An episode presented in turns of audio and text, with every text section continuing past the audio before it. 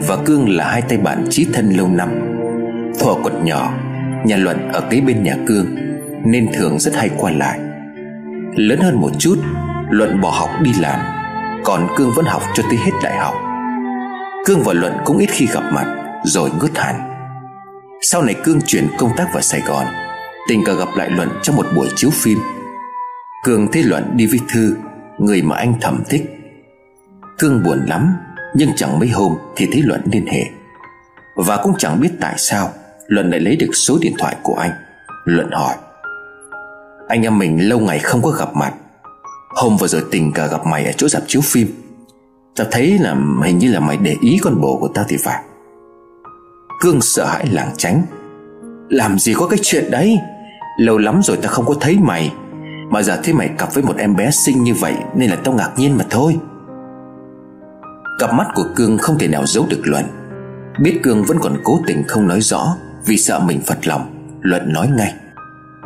Tao biết mày thích con bé ấy, Chơi với nhau từ hồi còn cười chuồng, Đừng vì một con đàn bà mà làm dạn nứt tình cảm của anh em.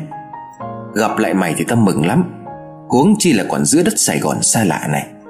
Mày cứ nói rõ đi, Nếu mà mày thích Thì tao bố trí phòng khách sạn cho. Hai hôm nữa tao gọi mày qua chơi, Rồi tống con bé nó vào phòng là xong. Thấy giọng điệu của Luận vui vẻ, Cương cũng nửa đùa nửa thật.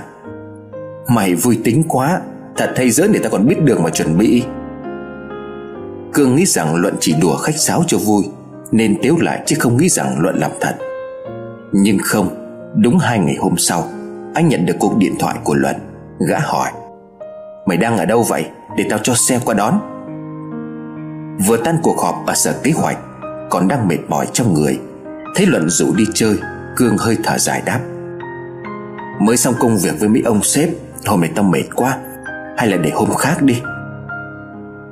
Luận gạt đi và nói ngay. Còn hôm nào nữa, Mày đang ở đâu? Cương biết là mình không chối được, Bèn ậm ừ nói cho qua chuyện. Thì đang ngồi ở gần quán cà phê Gần ngay sở kế hoạch thành phố. Mà tao có xe rồi, Mày cứ cho tao địa chỉ là tao tới. Luận đáp ngay. Xe thì gửi tạm ở đâu đó đi. Lát tao cho ô tô qua đón mày. Ra chỗ này chơi với tao một chút. Luận nói xong thì cúp máy. Đội chừng 10 phút sau, Một chiếc Camry màu đen đậu ngoài cửa quán cà phê. Luận bước xuống xe với vẻ hấp tấp. Vừa nhìn thấy Cương, Luận đã vội kéo tay của anh. Hành động của Luận khiến cho Phương cảm thấy khó chịu. Nếu không phải là gã với anh có quen biết từ trước, Hơn nữa lại còn chưa rất thân với nhau trước đây, Thì anh còn lầm tưởng là mình đã bị bắt cóc. Chiếc xe đổ bánh lái, Vòng vèo qua chừng 4 năm cung đường, Rồi dừng lại trước một khách sạn 5 sao. Luận kéo tay Cương rồi nhét vào tay anh một chùm chìa khóa, Có tấm thẻ ghi số phòng. Cương trợn mắt hỏi, Mày làm cái gì đấy? Luận đáp lại Còn Thư nó đang ở trên phòng đấy, Mày lên đó ngay đi. Nói xong, Luận đẩy Cương xuống xe, Rồi lại chui lên xe hối tài xế đi mất. Trước khi đi, còn dặn kỹ một câu Khoảng 9 giờ tối Thì tao quay lại đón mày đi ăn khuya, Rồi về gần sở mày mày lấy xe. Thế chiếc bóng xe cứ khuất dần Cương ngơ ngác chưa hiểu ra chuyện gì. Nhìn chùm chìa khóa trên tay, Anh liền nghĩ ngay về Thư.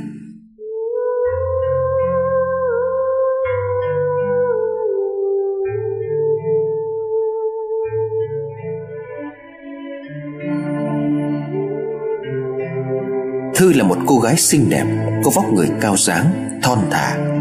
Thư ít hơn Cương một tuổi. Trong một buổi dã ngoại được hội sinh viên của trường đại học tổ chức, Anh đã biết cô.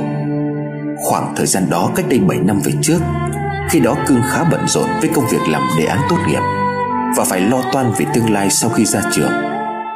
Buổi tối hôm dã ngoại, Thư xung phong lên hát góp vui trước sân khấu. Ngay khi nhìn thấy Thư, Cương đã bị cuốn hút bởi vẻ đẹp và sự trẻ trung của cô anh biết mình đã phải lòng cô gái. Sau hôm dã ngoại Cương gặp lại Thư trong một buổi bảo vệ đồ án của trường. Thư tìm đủ mọi cách mà không thể lấy được xe từ hầm gửi xe. Cương tình cờ đi qua, Thư vội vã nhờ cậy. Từ đó cũng là nguồn cơn bắt đầu cho câu chuyện. Sau đó anh hỏi xin số điện thoại của Thư, Rồi bắt đầu lân la làm quen. Vài lần rủ Thư đi chơi, Nhưng những lần đó Thư đều khéo léo từ chối. Cũng có những dịp Thư đồng ý nhưng lại trong hoàn cảnh đám bạn của hai bên đều có mặt đông đủ. Thành ra Cương chẳng làm ăn được gì. Ra trường, Cương cũng không có cơ hội để gặp lại Thư. Chỉ còn theo dõi cô qua trang blog. Và sau này là trang cá nhân trên mạng xã hội của cô. Hai hôm trước, Sau khi nhìn thấy Thư và Luận tay trong tay, Không hiểu vì sao con tim của Cương lại có cảm giác đầu nhói.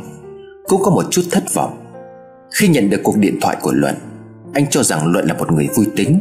Lại thành đạt, Nên tương lai của Thư sau này sẽ tốt. Và thấy mừng thay cho cô gái, Nhưng không ngờ Luận lại thực sự đem Thư hiến dâng cho mình. Giờ phút cầm chìa khóa mà Luận đưa cho, Cường nghĩ tới Luận là một con người tệ bạc, Một con người xa đọa và xã hội hèn hạ. Vì thế nên Thư là người trong sáng, Sớm trở thành một con người nhơ nhớp, Bẩn thỉu dưới tay của Luận. Cường rất phân vân không biết nên bỏ đi hay ở lại. Dù vậy anh rất muốn gặp Thư để hỏi cho rõ Rằng tại sao cô lại quyết định yêu Luận Khi vào bên trong khách sạn, cương choáng ngợp trước vẻ xa hoa lộng lẫy. Anh tự hỏi Luận đã bằng cách nào Để có thể kiếm được nhiều tiền như vậy. Không những đi ô tô, Mà còn thuê một phòng khách sạn hạng nhất, Đắt đỏ, Với chỉ một cái vung tay như tát nước. Nhân viên lễ tân khách sạn rất nhiệm nở chào đón Cương. Cương cẩn trọng giữ chùm chìa khóa trong tay Và hỏi đường lên phòng. Một nhân viên tiếp đón lịch sự, Mời Cương đến trước cửa thang máy Và bấm số tầng giúp anh. Tâm trạng của Cương lúc này cảm thấy rối bời, Nhất là sau bao nhiêu năm, Đây là lần đầu tiên anh gặp lại Thư. Không phải những cuộc gặp gỡ đông người, Mà là một cuộc gặp thầm lặng, Chỉ có hai người với nhau. Cương không biết mình nên nói gì, Hỏi gì Để có thể rõ tường tận được mọi chuyện.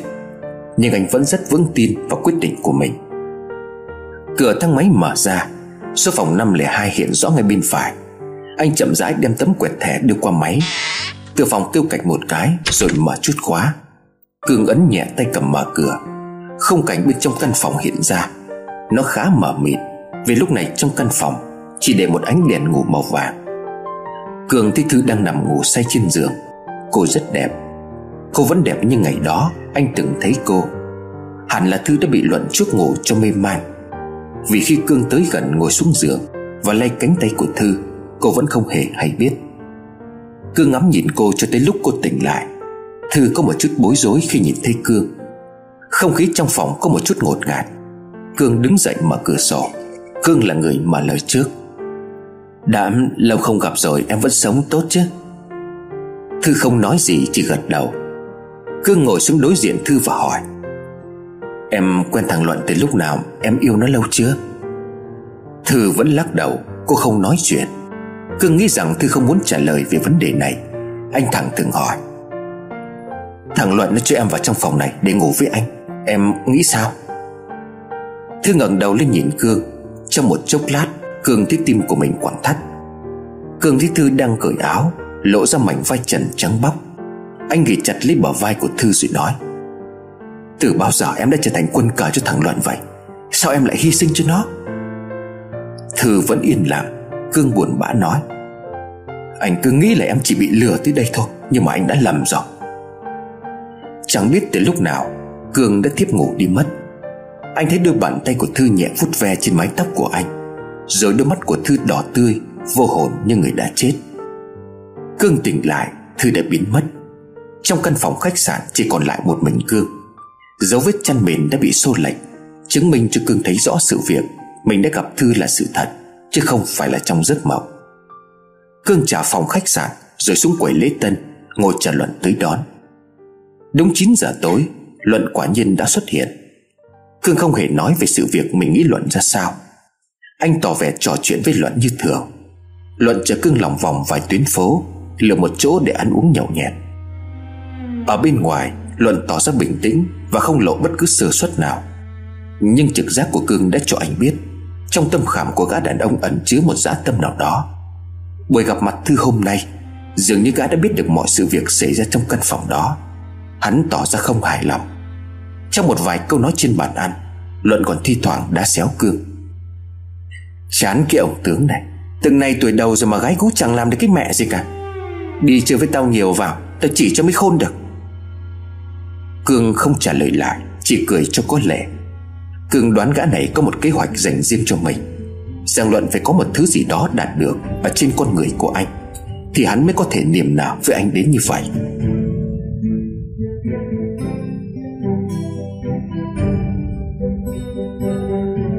Trước đây, Cương và Luận chơi rất thân với nhau, Nhưng cũng đã rất nhiều năm trôi qua.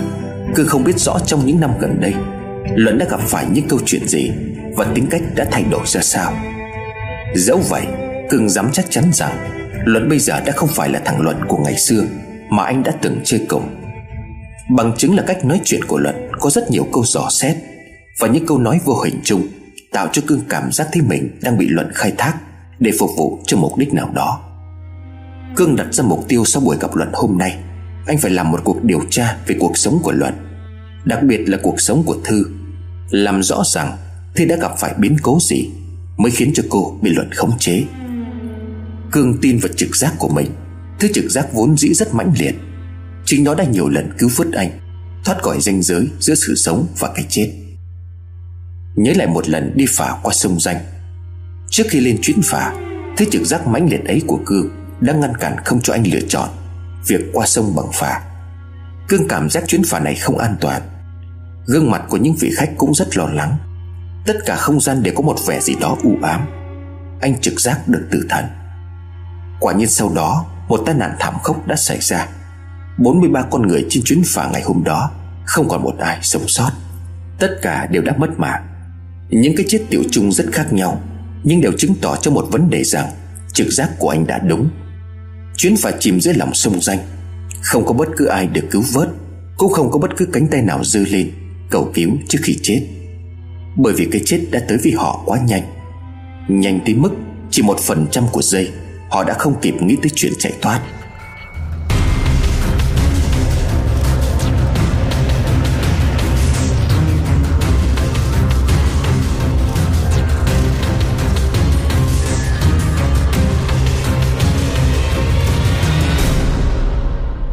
Ông giám đốc sở kế hoạch vỗ vai, Khiến cho Cương bừng tỉnh, Bắt gặp nét mặt tươi giói của ông. Khiến cho tinh thần của anh phấn chấn.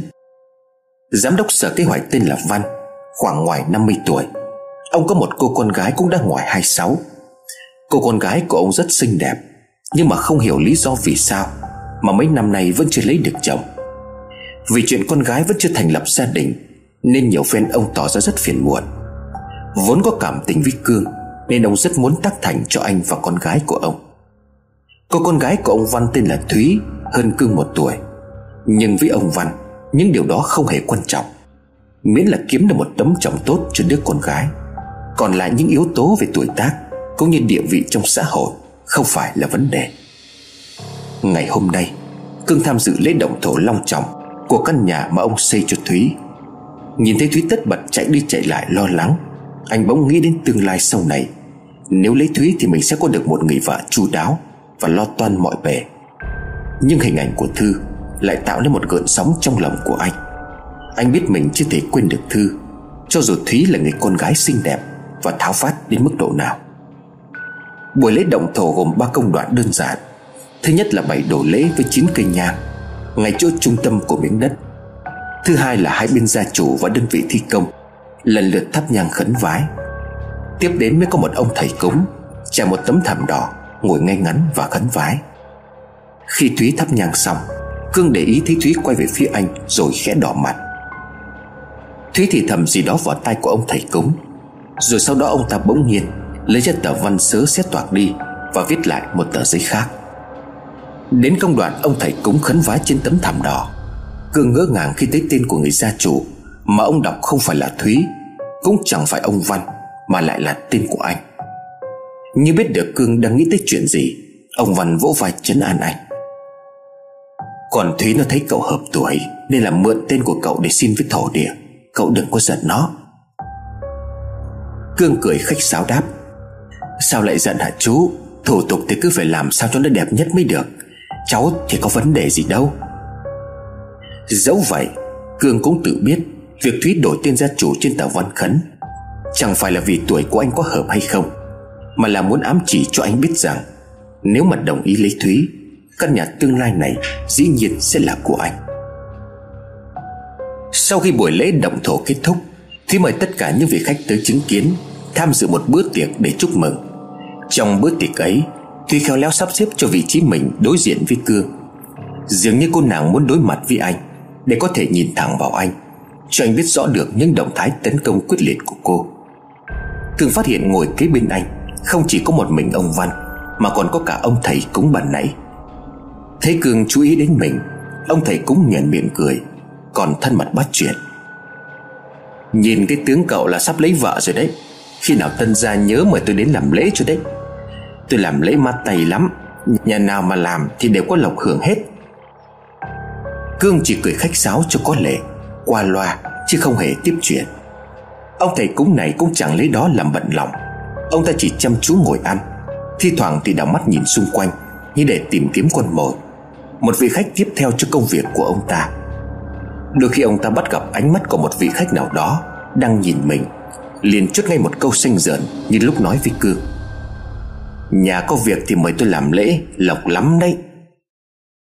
Cương tỏ ra không vui khi ngồi cạnh con người bỗ bã Và ồn ào như vậy. Anh liến thoáng ăn nhanh cho xong, Rồi đặt đũa đứng dậy, Định chào từ biệt ông Văn để ra về. Nhưng khi anh vừa đứng lên, Thì ánh mắt của anh bỗng tối sầm lại. Một cơn đau thắt từ vùng cổ lan xuống tới tận tim, Khiến cho Cương như muốn nổ tung. Cương gục xuống đất ngất đi Dưới bao cặp mắt hốt hoảng. Khi Cương tỉnh lại, Cương thấy Thúy đang ngồi nói chuyện với một vài bác sĩ. Cương nằm ở trên giường, Nhận ra lão thầy cũng đáng ghét lúc trước Vẫn còn chưa đi. Ông ta ngồi một chiếc ghế đối diện với Cương Rũa móng tay có vẻ ảo lạ. Thấy Cương đã tỉnh, Ông ta nói một câu bâng quơ. Bị quỷ nó nhập chàng cắn vào cổ từ đêm qua đến nay mà không chết. Cậu cao số thật đấy. Cương giật mình khi nghe ông ta nói như vậy. Thúy nghe thấy giọng nói của ông thầy cúng, liền quay mặt lại nhìn về phía Cương. Thấy anh đã tỉnh lại, Thúy mừng rỡ chạy lại gần, Dịu dàng hỏi han. Anh tỉnh rồi sao? Trời ơi, anh làm em lo quá. Chắc là mấy hôm nay trời nóng Nên là đổi thời tiết khiến cho người ta khó chịu. Em có vừa hỏi bác sĩ rồi. Anh chỉ bị tụt đường huyết áp nên là bị ngất thôi. Cương gượng gạo cười trả lời Thúy. Dạ em không sao. Phiền chị lo lắng rồi. Giờ em về nhà ngủ một giấc là có thể khỏe ngay. Thấy Cương cố ý tránh mình, Thì bỗng cảm giác buồn ghê. Cô gật đầu xấu hổ và không nói gì thêm. Cô biết mình quá nôn nóng Khiến cho Cương bức bối. Dẫu gì Thúy với Cương vẫn chưa có mối quan hệ gì chính thức, Ngay cả chuyện tình cảm qua lại giữa hai người Cũng chưa xảy ra. Chỉ vì Thúy quá thích Cương Dựa vào địa vị cũng như sắc đẹp của mình. Thúy nghĩ rằng Cương sẽ chẳng mảy may từ chối. Nhất là khi cô đã cố tình Để cho Cương biết được tâm ý của mình. Cộng với việc ông Văn mở lời, Cũng sẽ là một sự tác động sâu sắc, Khiến cho việc Thúy và Cương xảy ra tình cảm Chỉ là về mặt thời gian. Nhưng cô không nghĩ lại rằng Anh cố tình lảng tránh cô đến thế. Thấy Cương đã ngồi được dậy, Thúy không còn lo lắng. Cô nhìn ông thầy cúng đang ngồi ở chiếc ghế đối diện rồi hỏi để kiếm chuyện. Ủa, thầy vẫn chưa đi sao? Con nhớ là vừa rồi con đã thanh toán tiền công cho thầy rồi mà. Giọng của Thúy có vẻ gắt gỏng. Vì việc của mình không thể chiếm đoạt được tình cảm của Cương, Nên đâm ra Thúy tìm một đối tượng Để giận cá chém thớt. Ông ta thấy làm bực mình Chị ẻo là nói. Giờ tôi cho cô một mức giá, Cứu cậu ta trong vòng đêm nay, Giá 10 triệu, Hoặc là đêm mai gấp đôi. Còn trần trừ nữa thì coi như xong. Có trời cũng không thể cứu được đâu. Thúy quát to. Ông nói linh tinh cái gì vậy? Ông thầy cũng đáp. Cậu ta đã bị quỷ nhập tràng cắn, Tin hay không thì tùy. Nhưng mà nhớ là phải điện cho tôi sớm đấy, Nếu không muốn bị mất tiền oan. Rồi ông ta đứng thẳng dậy, Quay ngoắt cái đầu đi mất. Thúy hơi ngây người một lúc, Thấy Cương lại ôm đầu kêu đau. Thúy đâm ra lo lắng, Nghĩ đến chuyện ông thầy cũng nói vừa rồi. Khiến cho Thúy có một chút cảm giác ngờ ngợ. Thúy xoa hai bên thái dương cho Cương rồi nói, Vừa rồi bác sĩ nói là không có sao, Nhưng mà tình hình này có vẻ anh không có ổn. Để em gọi xe cứu thương đưa anh đến bệnh viện Chụp chiếu đàng hoàng xem tình trạng sức khỏe của anh thế nào. Cương tuy hơi mệt mỏi, Nhưng vẫn cố từ chối. Em không có sao đâu, Chị đừng có lo. Để em về nhà ngủ một giấc là khỏe ngay. Thì bỗng tỏ ra thái độ quyết liệt, Cô nói. Về nhà trọ của anh vào lúc này sao? Anh chỉ có một mình thì làm gì có ai lo cho anh? Để em đưa anh tới bệnh viện, Rồi chụp chiếu xem kết quả ra sao. Rồi thì anh muốn về thì về, Em cũng không giữ anh ở lại đâu. Thúy đã nói như vậy, Cương cũng chẳng dám từ chối. Bỏ qua mọi phương diện về tình cảm Mà Thúy dành cho anh, Thì trong trường hợp này, Những việc mà Thúy làm cũng chỉ là một sự quan tâm Ở mức cần thiết. Không có gì là quá đáng. Đặt vào địa vị của Cương, Nếu là Thúy gặp phải hoàn cảnh như vậy, Anh cũng sẽ dốc lòng giúp cô, Cho dù anh chẳng có tình cảm yêu đương gì cả. Ngay buổi chiều hôm đó, Cương tới bệnh viện làm các phiếu xét nghiệm và trả kết quả. Việc làm thủ tục dườm giả Và chờ đợi ở bệnh viện tương đối mất thời gian. Phải mãi tới sầm tối Thì mọi chuyện mới xong Và bác sĩ gọi cả Cương và Thúy vào thông báo. Chồng cô không bị làm sao cả. Qua những xét nghiệm và chiếu chụp này Thì cho thấy anh ta hoàn toàn bình thường. Có thể là vì thời tiết thôi, Cho nên là đôi khi cơ thể con người Không thể chịu được những thay đổi. Cô nên khuyên anh ấy năng tập thể thao, Uống nhiều nước Và tham gia các hoạt động giảm căng thẳng nhiều hơn. Thế bác sĩ gọi Cương là chồng mình, Thúy vui vẻ ra mặt và dạ vâng liên tục. Cương muốn thành mình, Nhưng cơn đau đầu khiến cho anh chẳng thể mở lời.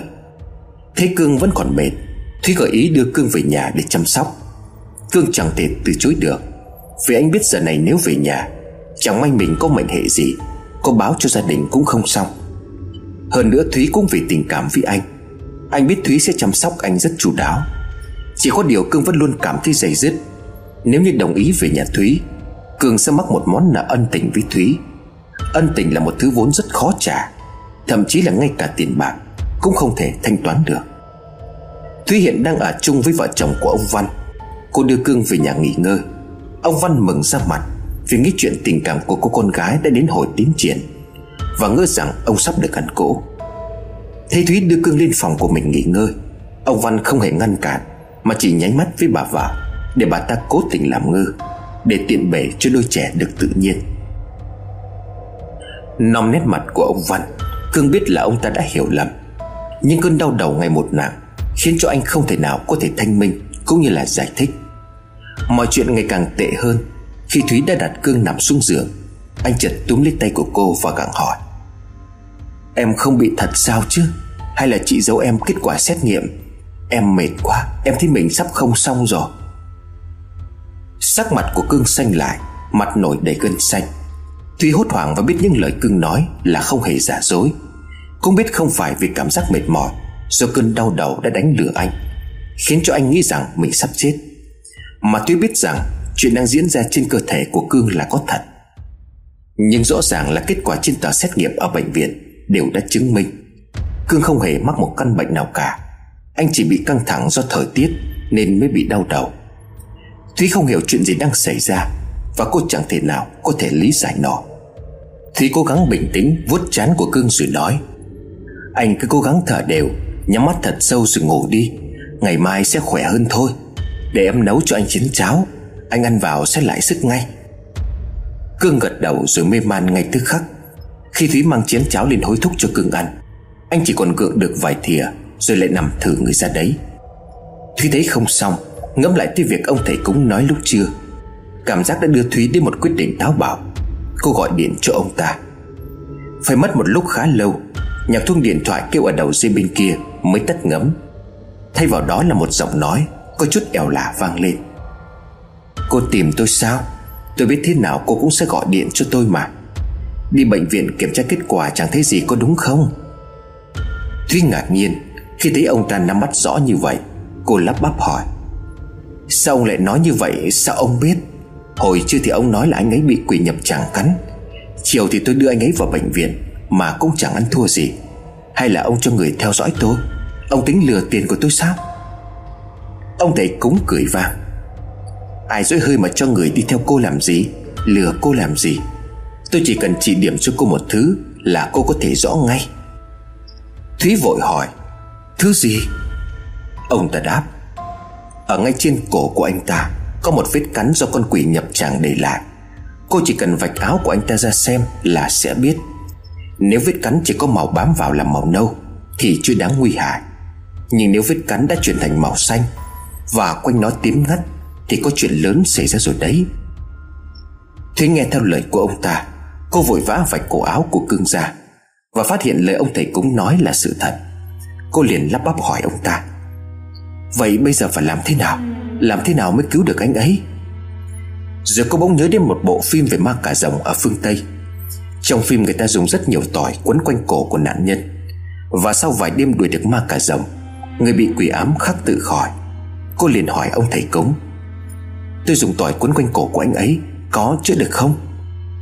Ông thầy cười khanh khách rồi đáp, Nếu mà dễ như vậy, Thì họa là tôi bỏ nghề đi là vừa.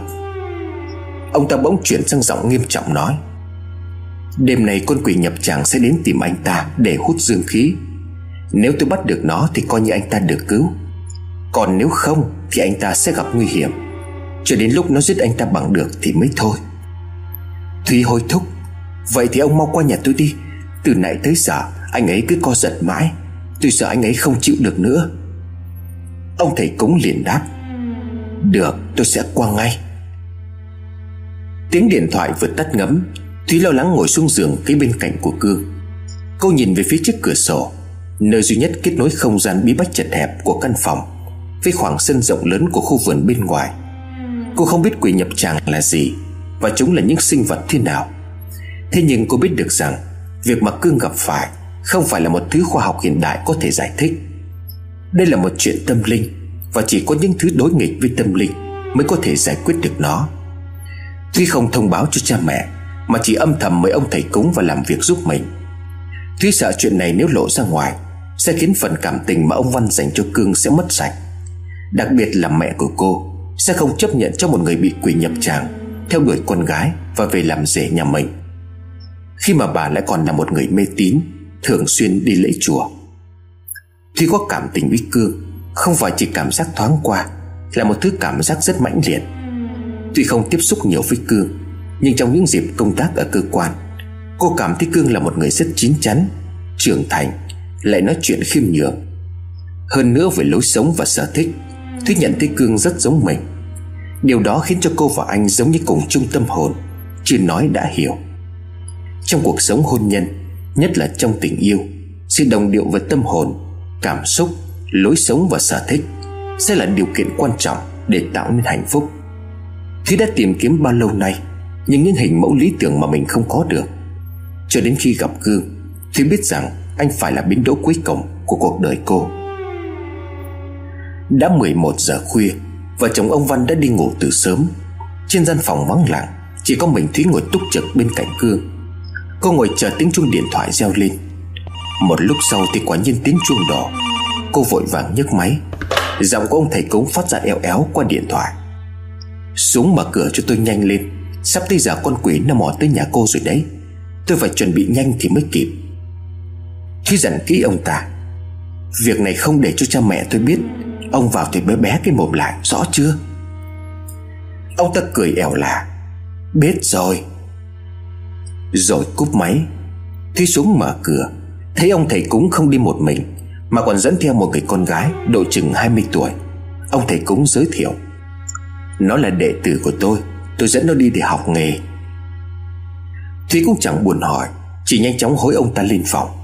Còn không ngừng thì thầm nhắc khéo Là ông ta đi nhẹ chân.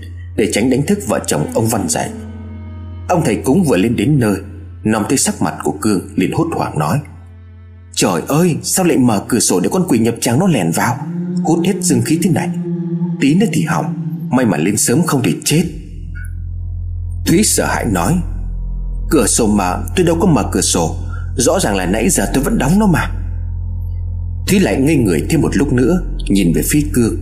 Sắc mặt của anh đã tím ngắt và thở thoi thóp như là sắp chết.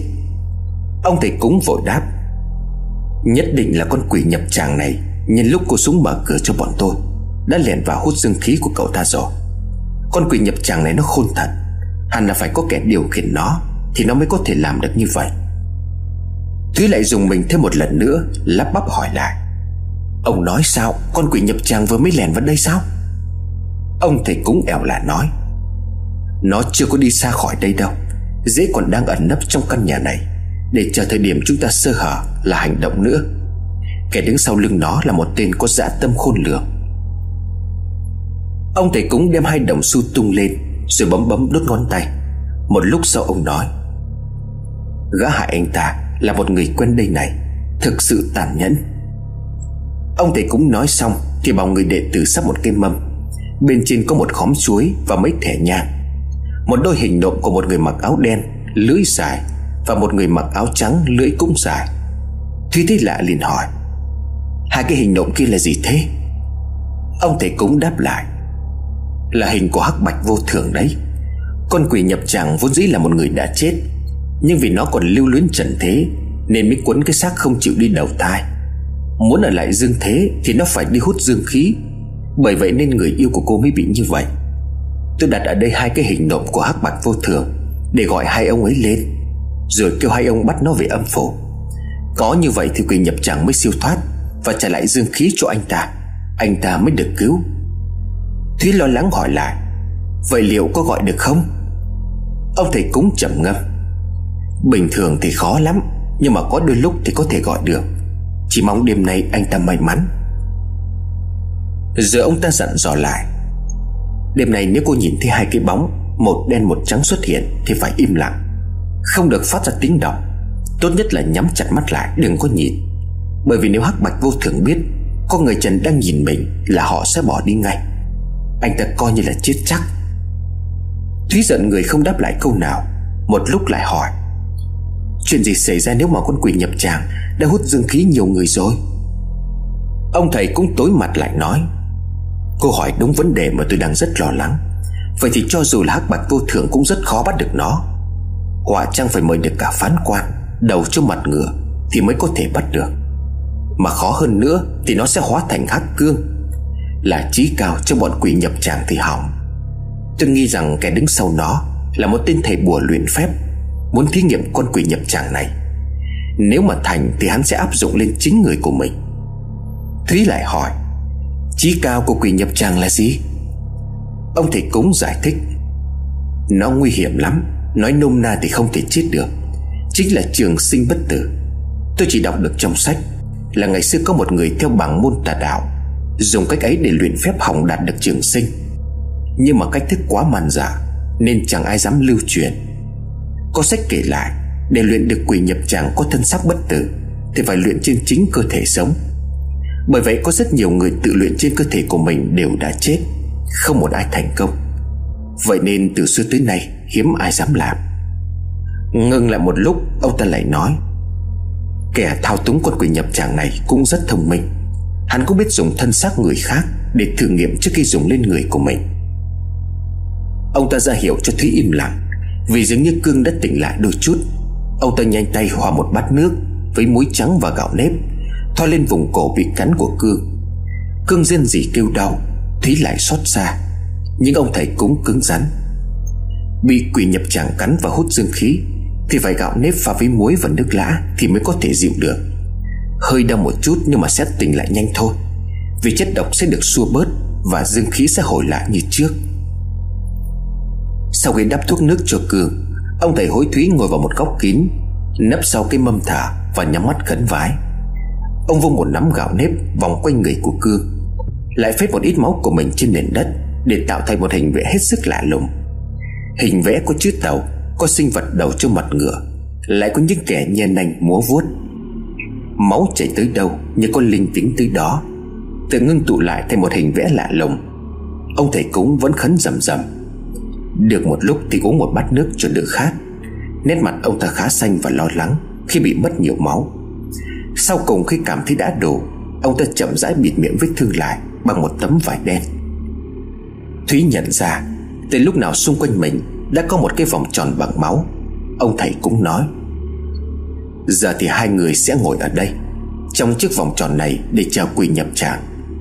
Trong thời gian ấy, Tôi vẫn cố gọi thử hắc bạch vô thường. Chúng ta không thể biết được rằng Quỷ nhập tràng sẽ xuất hiện trước Hay là hắc bạch vô thường sẽ xuất hiện trước nhưng mà cho dù là ai, Thì bất cứ người nào trong chúng ta Cũng không được phép phát ra tiếng động. Thở mạnh cũng không, Chỉ thở được rất nhẹ. Ông thầy cúng đi vòng quanh cái bàn lễ Chắp kiếm chỉ thẳng lên trời đọc chú ngữ. Thi thoảng thì vung một nắm muối qua cửa sổ, Phun một ngụm nước lên bàn cúng. Hồi lâu thấy không có hiệu quả, Ông ta nói. Quỷ nhập chàng khả năng cao là đang trốn trong nhà này, Để tránh nguy hiểm cho người ở trong nhà. Giờ tôi sẽ lặng lẽ đi tìm dấu vết của nó. Diệt trừ được nó trước là tốt nhất. Thúy sợ hãi túm tay của ông thầy. Ông mà đi nhớ con quỷ nhập tràng nó quay lại, Thì bọn tôi biết làm sao? Mà ông bảo rằng quỷ nhập tràng, Thì phải mời hai ông quan địa phủ nào đó lên, Thì mới bắt được cơ mà. Ông thầy cũng đáp, Tôi tìm quỷ nhập tràng Để đánh dấu chỗ nó đang trốn, Chứ đâu có ngu gì mà đánh nhau với nó. Đợi hắc bạch vô thường tới là sẽ bắt nó ngay. Quan trọng là phải biết được nó đang trốn ở trong nhà này hay không. Vì vừa rồi tôi thấy dấu vết của nó hút dương khí trên người cậu ta vẫn còn rất mới. Chắc chắn là nó vẫn còn quanh quẩn ở đâu đây. Nó ở bên ngoài vườn thì tốt, Vì tôi sẽ răng phép. Hễ mà nó xuất hiện, Là phép sẽ tạo pháp khí, Triệu hồi hắc bạch vô thường ngay. Còn nếu nó ở trong nhà thì nguy lắm. Nhất là bố mẹ của cô sẽ gặp nguy hiểm. Trường hợp ấy thì tôi dẫn dụ nó ra chỗ khác, Để chờ hắc bạch vô thường tới. Ông thầy bùa vừa nói vừa chỉ vào người của Cương để giải thích, Lại chỉ vào người nữ đệ tử để chấn an Thúy. Có đệ tử của tôi chấn yểm ở chỗ này, Sẽ tạm thời bảo vệ an toàn cho hai người. Tôi đi đây. Thầy cũng nói xong, liền cầm bảo kiếm chạy ra bên ngoài. Ông ta đi chưa lâu, Thì bất chợt bên ngoài cửa sổ Có âm thanh gió rít lên thổi mạnh. Qua khung cửa sổ, Mảnh trăng sáng vắt qua dải mây âm u, Bỗng nhiên xuất hiện hai cái bóng đen. Hai cái bóng đen cứ lớn dần lớn dần. Hai cái bóng đen, Một cái mặc áo màu trắng lưỡi dài, Một lại có mặt mũi như giả xoa, Trông hết sức dữ tợn. Cả hai đều đu trên ngọn cây đùng đưa. Người mặc áo màu trắng có cái lưỡi dài đỏ, Lùng lẳng quét mắt nhìn qua khung cửa sổ, Nhìn thẳng vào chỗ cưng đang nằm. Bất chợt nó quét mắt một lần nữa Nhìn về phía Thúy, Khiến cho Thúy lạnh sống lưng. Nhưng dường như nó không nhìn thấy cô, Vì cô đã nấp trong vòng tròn phép của ông thầy cúng nó chỉ cảm giác được có người Mà không biết là người đó đang trốn ở đâu. Người còn lại mặc áo đen lưng gù, Tay cầm một cây gậy gỗ cong dài, Hẳn là một cách trường. Người mặc áo đen thỉnh thoảng lại hít thả Người người không khí xung quanh, Như để tìm kiếm con mồi. Được một lúc thì Thúy nhận ra hai cái bóng đen đã biến mất, Không còn thấy đâu nữa. Thi vuốt ngực hoàn hồn. Cô để ý thấy nữ đệ tử của ông thầy cúng Vẫn hết sức bình tĩnh. Cô ta nhìn hắc bạch vô thường, Mặt tỉnh bơ như không cũng không có hành động gì. Theo truyền thuyết, hắc bạch vô Thường là hai vị thần tướng chuyên đi bắt những linh hồn xấu Để về cõi địa ngục chịu trừng phạt. Tuy mặt mũi xấu xí dị hợp Nhưng cả hai đều rất công chính. Hắc bạch vô thường hay đi tuần đêm Và hay gặp thấy người trần thì sẽ lẩn mất. Hắc bạch vô thường thường làm dưới trướng của thần hoàng làng Hay quỷ sai của nha môn âm phổ. Điều đó có nghĩa rằng Nếu hắc bạch vô thường xuất hiện Chắc chắn cũng sẽ có một vị thần hoàng làng theo cùng, Hoặc là quỷ sai đi để ra lệnh. Nếu trường hợp là thành hoàng làng xuất hiện, Thì người mà hắc bạch vô thường bắt Thường là tội nhân địa phương, Được hưởng ân xá, Hoặc giả là người liêm chính Được thành hoàng làng dẫn đi trực tiếp đầu thai. Ngược lại, quỷ sai dẫn đường cho hắc bạch vô thường Thì phải là những linh hồn nanh ác, Hoặc là khi sống tội nghiệt ngập trời, Bị đẩy xuống tầng địa ngục thấp nhất. Gió thổi càng mạnh Khiến cho chốt cửa cũng không chịu nổi Mà phải bật tung ra. Cửa sổ mở toang khiến cho gió thốc thổi mạnh. Ngọn đèn cây trên bàn cúng bị gió thổi phụt qua, Khiến nó lập tức tắt lịm. Hai cái bóng đen lẩn khuất trên ngọn cây vừa nãy lại xuất hiện. Tuy nhiên lần này, Hai cái bóng đen không còn ở xa nữa, Mà tiến lại rất gần. Hai cái bóng đen mặt mũi kinh khủng dữ tợn, Nói chuyện với nhau bên ngoài cửa sổ. Thúy theo dõi đôi mắt mà không nhịn được, Phải hát to miệng vì kinh hãi vì lần đầu tiên cô nhìn thấy diện mạo của hắc bạch vô thường. Tiếng than nhẹ nhẹ của Thúy Không giấu được đôi tai tinh tưởng của hai vị quan âm phổ hắc bạch vô thường vểnh tay lên lắng nghe, Rồi quay đầu về phía cái phòng tròn Nơi Thúy và nữ đệ tử của ông thầy Đang nấp ở đó. Hắc vô thường chưa nhìn được lâu, Thì bạch vô thường bỗng chỉ tay về phía cương Và nói cái gì đó. Cả hai quỷ sai đều đồng loạt đi tới trước bàn cúng, Hít hà khói hương một lúc, Rồi mới tới trước mặt của cương hắc bạch vô thường lần lượt tung ra, một loại dị vật lạ thường, bay lơ lửng trên đầu của cương. Dị vật bay được một lúc, thì hơi thở của cương bắt đầu đều dần trở lại. Nữ đệ tử nói thầm vào tay của thúy. Hắc bạch vô thường đang trả lại dương khí cho anh ấy. Lát nữa thôi anh ấy sẽ khỏe lại như người bình thường. Nghe nữ đệ tử nói như vậy, thúy mừng rỡ ra mặt. Cương trong cơn mê man bất chợt kêu lên. Thư, sao em phải hy sinh cho thằng luận? Xem không đáp lại tình cảm của anh. Câu nói của cưng trong vô thức Khiến cho Thúy bàng hoàng và đau đớn. Cô nhận ra rằng cưng hóa ra đã có người trong lòng. Vậy thì chẳng phải những việc cô làm cho anh Đều trở thành vô nghĩa. Đúng lúc này, Ở dưới nhà có tiếng thét lớn của bà Văn. Trời ơi, cứu tôi! Tiếng là thất thanh the thé như tuyệt vọng, Khiến cho Thúy giật mình hoảng sợ kêu to. Mẹ! Nữ đệ tử thấy như vậy định ngăn Thúy lại nhưng đã không kịp, Vì Thúy đã vọt cả thân người ra khỏi vòng tròn. Nữ đệ tử hoảng sợ khuyên can, Là tướng quỷ nhập tràng đánh lừa chị đấy, Đừng ra, không thì phép hỏng hết. Nhưng Thúy nào đâu có nghe, Cô sòng bổ ra bên ngoài cánh cửa, Bỏ mặc lại cương đã được khắc bạch vô thường thi phép cứu sống. Đối với cô thì tính mạng của cương lúc này so với mẹ không hề quan trọng, Nhất là sau khi cô nhận ra Cương đã có người trong lòng. Hành động của Thúy đã phạm vào điều đại kỵ của hai quỷ sai. Hắc bạch vô thường lập tức biến mất, ngay khi họ cảm giác được thúy. Vốn dĩ hắc bạch vô thường sẽ trợ giúp cương hồi phục, sau đó sẽ theo phép của lễ đàn tìm quỷ nhập tràng để lùng bắt. Thế nhưng vì thúy giữa chừng đã làm hỏng phép, nên hai quỷ sai không tiếp tục lùng bắt quỷ nhập tràng nữa, mà bỏ về âm giới ngay. Thúy chạy xuống dưới lầu, nơi căn phòng của hai vợ chồng ông văn đang nghỉ ngơi. Thế ông thầy vẫn đang núp ở bên ngoài cửa chính Bèn vỗ vai của ông ta hỏi gấp. Mẹ tôi sắp chết kêu cứu ở trong kia, Mà ông còn núp ở đây làm gì? Thầy cúng trợn mắt nói, Sao cô lại ở đây? Thế là xong tôi rồi. Cô phá hỏng hết phép của tôi rồi. Phòng bố mẹ cô tôi đã vào kiểm tra một lượt Và vẽ vòng phép xung quanh giường ngủ của họ. Thì quỷ nhập trang nào có thể nhìn thấy Mà mưu hại họ? Nhất định là cô đã bị dính phép yểm. Của gã thầy luyện điều khiển con quỷ nhập tràng Để mới tin là mẹ cô gặp chuyện. Thúy sợ hãi hỏi Vậy bây giờ phải làm sao? Thầy cúng quát Còn làm sao nữa? Quay trở về phòng lễ để tôi gọi hắc bạch vô thường quay lại lần nữa. Hy vọng sống còn cuối cùng đấy. Hắc bạch vô thường mà trở về miếu thành hoàng làng, Cáo mệnh đêm nay, Thì có gọi hai ông cũng chẳng lên nữa. Tuy hối hận vì mình đã làm hỏng phép luyện của thầy cúng, Bèn gật đầu nghe theo. Nhưng khi cả hai người quay trở lại buồng ngủ của Thúy, Thì cả hai người đã tròn mắt kinh hãi, Vì phát hiện tới lúc nào bên bục cửa sổ có một cái bóng trắng người đang ngồi. Cái bóng người có mái tóc dài Và làn da trắng bệch Đang nhìn thẳng về phía Thúy và ông thầy cúng. Ông thầy cúng thét lớn, Nó chính là con quỷ nhập tràng, Chạy mau lên. Thầy cúng nói xong thì cũng bắt đầu bỏ chạy. Dẫu ông ta chẳng chạy được xa, Thì dường như có một thế lực vô hình nào đó Túm chặt lấy chân của ông thầy, Khiến cho ông ta ngã rụi xuống đất. Từ trong cổ họng của ông thầy, Hàng nghìn con sâu bọ trào ra khỏi cổ. Thúy kinh hãi hét toáng lên. Âm thanh ấy của Thúy Khiến cho vợ chồng ông Văn tỉnh giấc. Vợ chồng ông Văn nghĩ rằng Thúy gặp chuyện, Liền tốc tức chạy xuống giường Và xông khỏi buồng ngủ. Mọi kế hoạch của thầy cúng đều tan vỡ Khi tất cả thành viên trong gia đình của Thúy Đều tự vướng vào vòng nguy hiểm. Mặc cho rời bỏ lúc nhúc Và khắp da thịt đang bị trồi đinh, Ông thầy cúng vẫn cố níu chân của Thúy gặng nói, Mau kêu bố mẹ cô trở lại giường, Không thì chết hết. Cô đem cậu ta trốn vào trong vòng tròn Là đường sống cuối cùng. Tôi chỉ có thể giúp được đến đây. Thầy cũng nói xong, liền điên cuồng phụt máu miệng. Thầy cũng nguyện rủa to. Mày yểm bùa tao đến chết, Mày sẽ phải trả giá. Sẽ có người báo thù cho tao.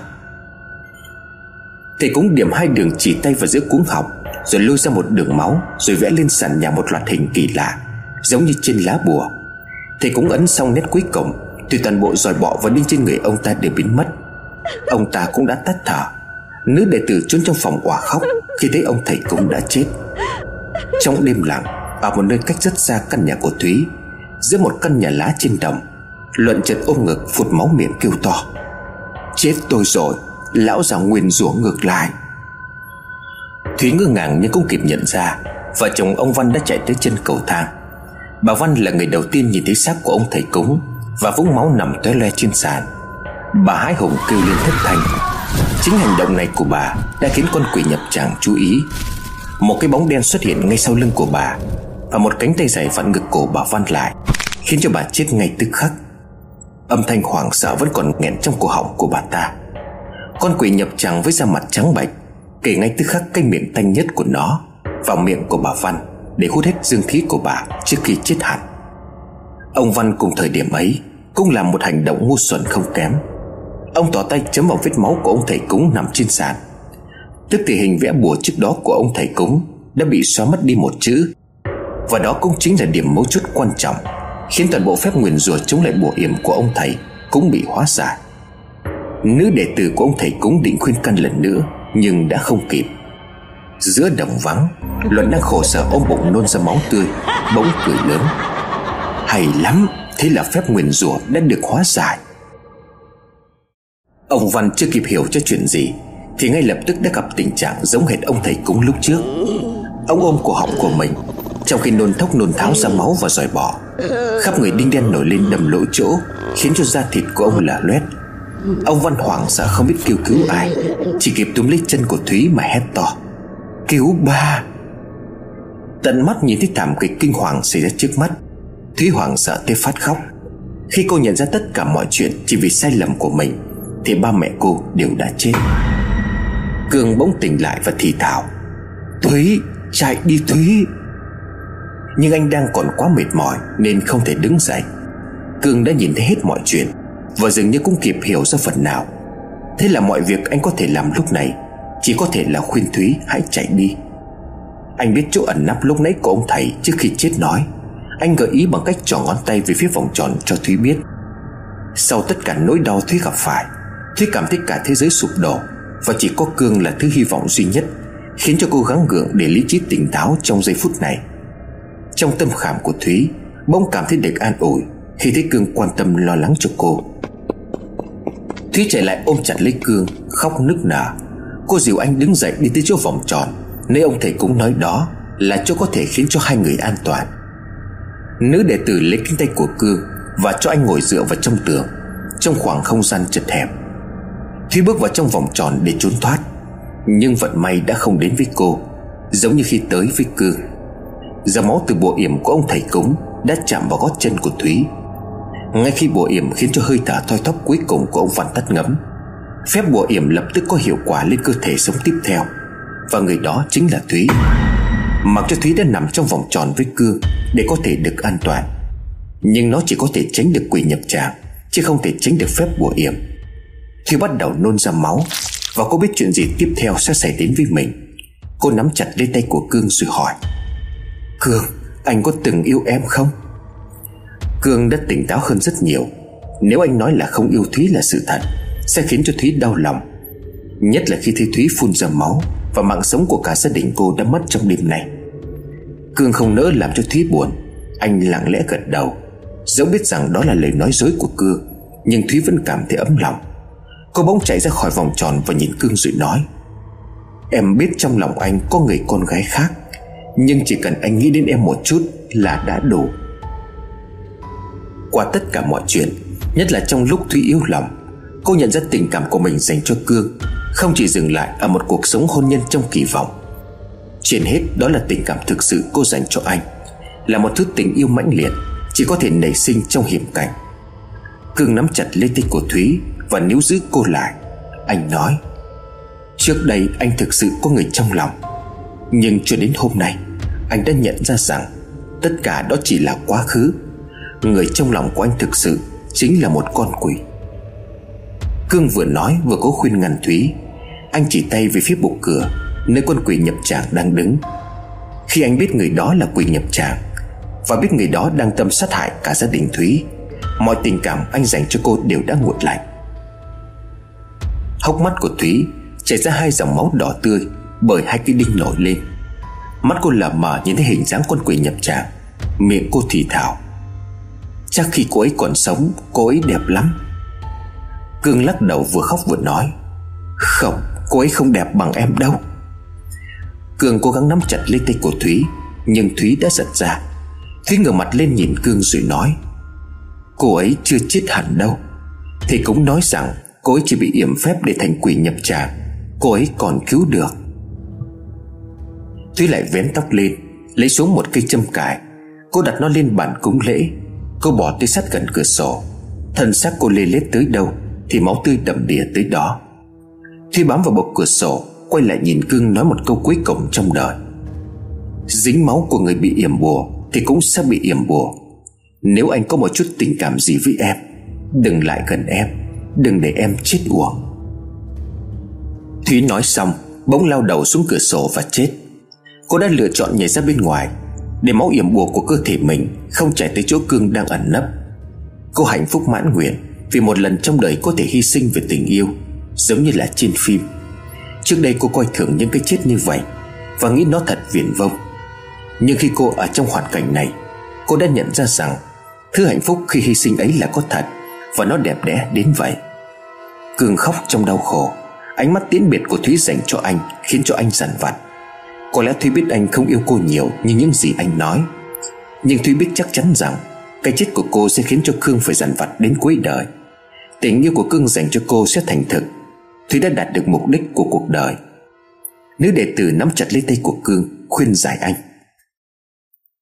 Chờ cho trời sáng Rồi hãy đi an táng cô ấy. Anh phải đi theo tôi lên núi Bảy Mẫu. Nếu không thì mọi sự hy sinh của cô ấy dành cho anh Đều là vô ích. Hãy biết quý trọng mạng sống. Cương gật đầu và làm theo lời nữ đệ tử. Theo như tập tính của loài quỷ nhập tràng, Chúng không thể xuất hiện dưới ánh sáng ban ngày. Vì như vậy sẽ khiến chúng bị bay sạch phần dương khí Mà chúng hút được lúc ban đêm, Khiến cho xác thịt bị thối giữa. Chúng chỉ có thể trốn trong bóng dâm Và ẩn nấp như là cương thi. Sau khi an táng xong cho gia đình Thúy, Cương trân trọng đem chiếc châm cài đầu Bọc vào một mảnh vải Mà theo như lời nữ đệ tử Thì vải bọc sẽ ngăn cách bùa yểm Vẫn còn dính máu trên chiếc châm. Nữ đệ tử còn kể lại tường tận mọi việc Mà Thúy đã làm cho Cương Trong lúc Cương hôn mê bất tỉnh. Sau khi nghe xong Cương lập tức biết được rằng Tất cả mọi âm mưu nhằm về phía anh Rất có thể là do Luận gây ra. Cái lần Cương gặp Thư trong khách sạn Và lần nói chuyện với Luận trong bữa nhậu Cương biết Luận đang toan tính mình. Nhưng Cương không ngờ rằng Luận lại toan tính nuôi anh thành một thứ xúc vật Để cho Thư hút dương khí. Cương cũng không rõ vì sao Luận lại chọn mình làm đối tượng để tầm bổ cho Thư. Chỉ được nữ đệ tử giải thích rằng trên thế gian có nhiều loại dương khí, Tương sinh tương khắc lẫn nhau. Rất có thể Luận đã tìm ra được dương khí của anh. Phù hợp cho thử nghiệm đôi thân xác của Thư, Thành quỷ nhập tràng Nên mới lựa chọn anh. Nhưng Luận vẫn chưa xuất hiện. Gã ta nhất định còn quanh quẩn đâu đó Và tìm cơ hội để cho Thư hút dương khí của Cương cho đến chết. Chỉ khi Cương thực sự chết đi, Lúc đó phép bùa luyện quỷ nhập tràng mới thành công Và tìm con mồi kế tiếp mới có hiệu quả. Quỷ nhập tràng không thể cùng một lúc, tiêu hóa quá nhiều dương khí khác nhau. Nó chỉ có thể hấp thụ một loại, Cho tới khi tiêu hóa xong. Và nhất là để luyện được thứ quỷ nhập tràng Có tuổi thọ tất cả trăm năm, Không hề thối giữa. Loại dương khí phù hợp với nó Càng ít đến hiếm hoi. Cương thu xếp hành lang, Cùng với nữ đệ tử của ông thầy cống Lên ngọn bảy mẫu. Cương không biết ngọn bảy mẫu mà nữ đệ tử nói là ở đâu. Anh chỉ biết khi anh lên xe Là đi tới một vùng núi hoang vu, Hẻo lánh. Lại phải đi bộ hết ba ngày đường Thì mới có thể thấy trên ngọn núi bảy mẫu, Lấp ló sau làn sương mù. Nữ đệ tử kể lại rằng, Thầy của cô tức là ông thầy cúng, Hồi còn chỉ học nghệ trên núi Bảy Mẫu này Từ một vị sư già. Nghe ông thầy cúng kể lại, Vị sư già này đã mấy trăm tuổi, Rất tinh thông phép thuật. Ở đời chẳng ai biết đến ông ta, Nhưng thi thoảng ông ta vẫn thường cải trang Thành những nhà sư hành khất Để xuống núi giúp những người bị bệnh tật khốn khó. Sư già không bao giờ trừ ma, Mà chỉ bảo cho người ta cách phòng tránh. Có duy nhất ông thầy cúng là người ngoại lệ. Vì ông học trộm được thứ bí kíp cấm của vị sư già, Nên mới xuống núi hành nghề bắt ma. Tiếc rằng thầy cúng tuy trộm được bí kíp tinh thông, Nhưng lại học hành không đến nơi đến chốn, Thành ra tay nghề bắt ma không cao. Ngược lại tới cuối đời, Ông ta phát hiện ra nữ đệ tử của mình Có khả năng học được hết trọn vẹn Những thứ bí kíp trong sách về ngộ tính. Nhưng tiếc thay Ông ta truyền nghệ còn chưa xong Thì đã chết. Nữ đệ tử kể rằng, Cô ta được ông thầy cúng tìm thấy ở một gốc cây cổ thụ rất lớn. Khi đó cô ta nằm trong một chiếc nôi và khóc rất to. Sau này khi cô lớn lên, Cô được ông truyền dạy nghề Và cho đi theo để kiếm cơm. Ông thầy cúng vì vậy Mới đặt tên cô là Lệ, Lấy theo họ của rừng núi là Lâm. Toàn thể tên của cô là Lâm Thị Lệ. Cô ít khi sử dụng cái tên này Mà chỉ toàn xưng là đệ tử. Thầy cúng cũng không cho cô đi học, Nên cô chỉ biết tiếng tàu Và cách vẽ bùa trong bí kíp cổ. Lên tới đỉnh núi Cương thấy có một ngôi chùa rất cổ, Nằm ẩn nấp sau một cây phong già. Nữ đệ tử bảo rằng, Cô chỉ đọc sách cổ, Nói hướng đi lên núi, Chứ không biết chính xác vị trí thực sự của ngôi chùa, Nơi mà vị sư giả đang ở. Vậy mà ngôi chùa này nghiêm nhiên Lại được tìm thấy một cách dễ dàng. Hai người đi vào bên trong chùa Nhận ra đây là một ngôi chùa vắng, Không hề có người ở. Ở giữa ngôi chùa có một cây quan tài Đặt giữa gian chính, Trông ngay gần cây bát hương. Nữ đệ tử vừa nhìn thấy chiếc quan tài, Liền trợn mắt nói, Nguy rồi, chúng ta vào nhầm chùa rồi. Cương vội hỏi, Sao lại nhầm được? Trên ngọn núi này thì làm gì có ngôi chùa khác? Nữ đệ tử kéo tay của Cương rồi nói, Đi ra khỏi đây ngay trước khi trời tối. Đây là ngôi chùa hoang. Theo sách cổ có nói là nơi đặt một chiếc quan tài, Giam giữ một con quỷ nhập tràng nghìn tuổi. Con quỷ nhập tràng này sống nhiều năm, Thông hiểu tiếng người, Lại còn tinh thông thuật pháp. Nếu gặp phải nó mà chạy không kịp là chết. Chính vì con quỷ nhập tràng này Mà vị sư giả hiếm khi xuống núi. Chỉ vào dịp thất tuần Hoặc là tháng riêng, Khi âm phủ cho âm binh đi tuần dương thế, Sư giả mới có thể thả lỏng nhiệm vụ, Xuống núi hành khất chữa bệnh. Vì vào những dịp ấy, Con quỷ nhập tràng này không dám ra khỏi nơi nó ở. Nữ đệ tử vừa nói xong, Thì bỗng nhiên chiếc quan tài ở giữa chùa Bỗng rung lên bẩn bẩn Hai người không dám nán lại lâu, liền chạy một mạch tới đỉnh núi. Nhưng mọi chuyện lại không dễ dàng cho Cương, Bởi luận từ lúc nào đã lần theo dấu vết của hai người. Ngay khi Cương và nữ đệ tử vừa rời khỏi ngôi chùa, Luận đã lần theo và nhìn thấy chiếc quan tài của con quỷ nhập tràng nghìn tuổi. Luận quỳ xuống giữa từ đường Rồi lẩm bẩm khấn vái một loạt những câu chú ngữ. Chiếc quan tài cổ kính bỗng nhiên im bặt trở lại. Màn đêm dần buông xuống, Ngôi chùa nhỏ nơi vị sư giả vẫn chưa được cương và nữ đệ tử tìm thấy. Hai người chỉ có một cảm giác sợn lạnh. Khi trong đêm liên tục, có những tiếng thở phì phò rất khấp Và tiếng thở này, theo như lời nữ đệ tử, Là tiếng thở của những xác chết dưới mồ, Đang cố đào đất để thoát lên. Ngọn bảy mẫu này là nơi tích tụ nhiều âm khí. Những xác chết chôn ở đây Thường không được tiêu tán. Qua dăm bảy năm Thì sẽ hóa thành cương thi Hoặc là quỷ nhập tràng. Hàng đêm đều muốn đào đất đội mộ trở dậy dương thế. Sống như nơi nhiều ma quỷ và dị vật như vậy, Chỉ có duy nhất vị sư giả này Là người có thể chấn trụ được bọn chúng. Phải mất rất lâu thời gian nữa, Cương và nữ đệ tử mới lên được đỉnh núi Bảy Mẫu Và thấy ngôi chùa thực sự của nhà sư. Ngôi chùa này nhỏ hơn ngôi chùa phía sườn núi rất nhiều, Nếu không nói chỉ là một cái am nhỏ, Rộng chừng hơn một chục mét vuông. Nhà sư ăn mặc giản dị Dầu tóc đã bạc trắng. Khi Cương và nữ đệ tử tới, Nhà sư chỉ thở thoi thóp để cầm chừng. Bỗng nhiên mở to hai mắt ra nhìn Cương rồi hỏi, Chàng trai trẻ, Sao cậu lại đến đây? Trên người của cậu có dính bùa chú. Tới đây để thầy giải trừ nhanh lên. Sư già vẫy tay gọi Cương lại gần. Cương chưa dám tới gần nhà sư, Vì thấy nhà sư có chút gì đó ma mị. Sư già đưa bàn tay khô gầy như rễ cây của mình, Vẫy vẫy muốn Cương lại gần hơn, Nhưng anh không làm theo. Sư giả hối hấp ngày càng mạnh. Cuối cùng cũng có người đến kế tục ta. Ta có thể về với cõi hoàng tuyền rồi. Chàng trai trẻ, Cậu có bằng lòng làm người chấn giữ nơi này, Khiến cho ma quỷ không thể thoát khỏi nơi đây, Để hại nhân gian không? Sư giả vừa nói vừa thở gấp. Trên người cậu có vận mệnh, Lại có nghiệt chú. Trở lại cõi người phạm cũng không sống được bao lâu.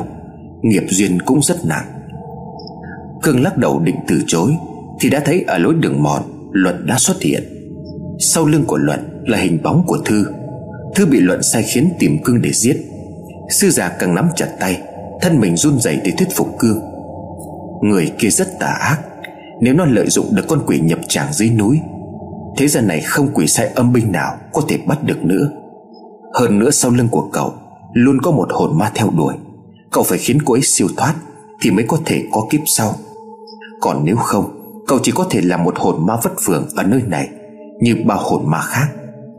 Xuống tóc đi tu, Làm truyền nhân của ta, Chấn giữ ngọn núi ma quỷ này, Giúp ta tịch viên viên mãn, Ta sẽ hoàn thành mọi ước nguyện cho cậu. Nhà sư phải tay một nhát, Bỗng hồn của Thúy xuất hiện. Thúy nhìn cương ngây dại, Miệng cô mấp máy nhưng không phát ra âm thanh. Xung quanh ngọn bảy mẫu, Tiếng âm thanh rợn người của loài ma quỷ, Từ miền viễn cổ dường như đang lũ lượt trỗi dậy.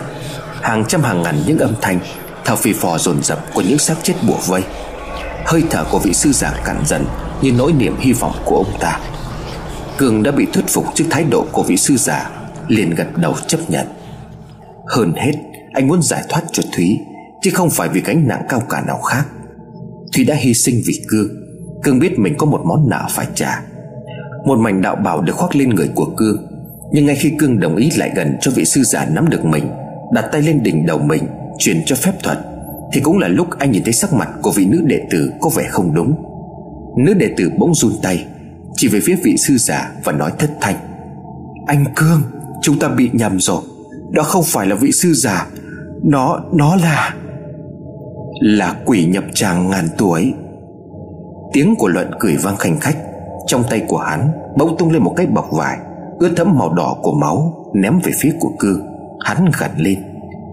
Còn đây là người mà chúng mày cần tìm.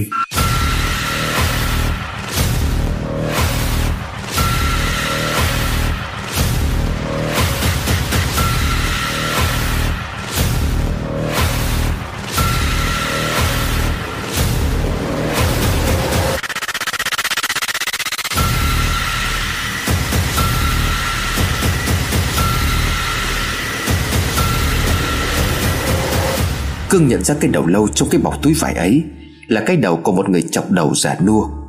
Có lẽ đây chính là vị sư giả thật.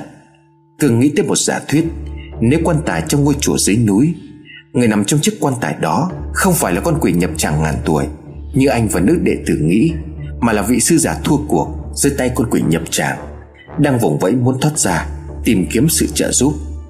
Anh và nữ đệ tử sư xuất Nên đã sợ hãi bỏ chạy, Bỏ qua cơ hội cuối cùng cứu ông ta. Dẫu vậy tất thảy đều đã muộn. Cương chỉ cảm thấy một nỗi đau đớn Từ cổ vặn ngược lại. Cái đầu lâu anh xoay tròn về phía sau. Và hình ảnh cuối cùng là khuôn mặt tưởng lợm Của con quỷ nhập tràng đội lốt nhà sư. Cũng như khuôn mặt thẳng thốt đến tuyệt vọng Của cái đầu lâu vị sư thật Đang nằm ở dưới đất. Cây ác đôi khi rất ma mãnh và xảo quyệt.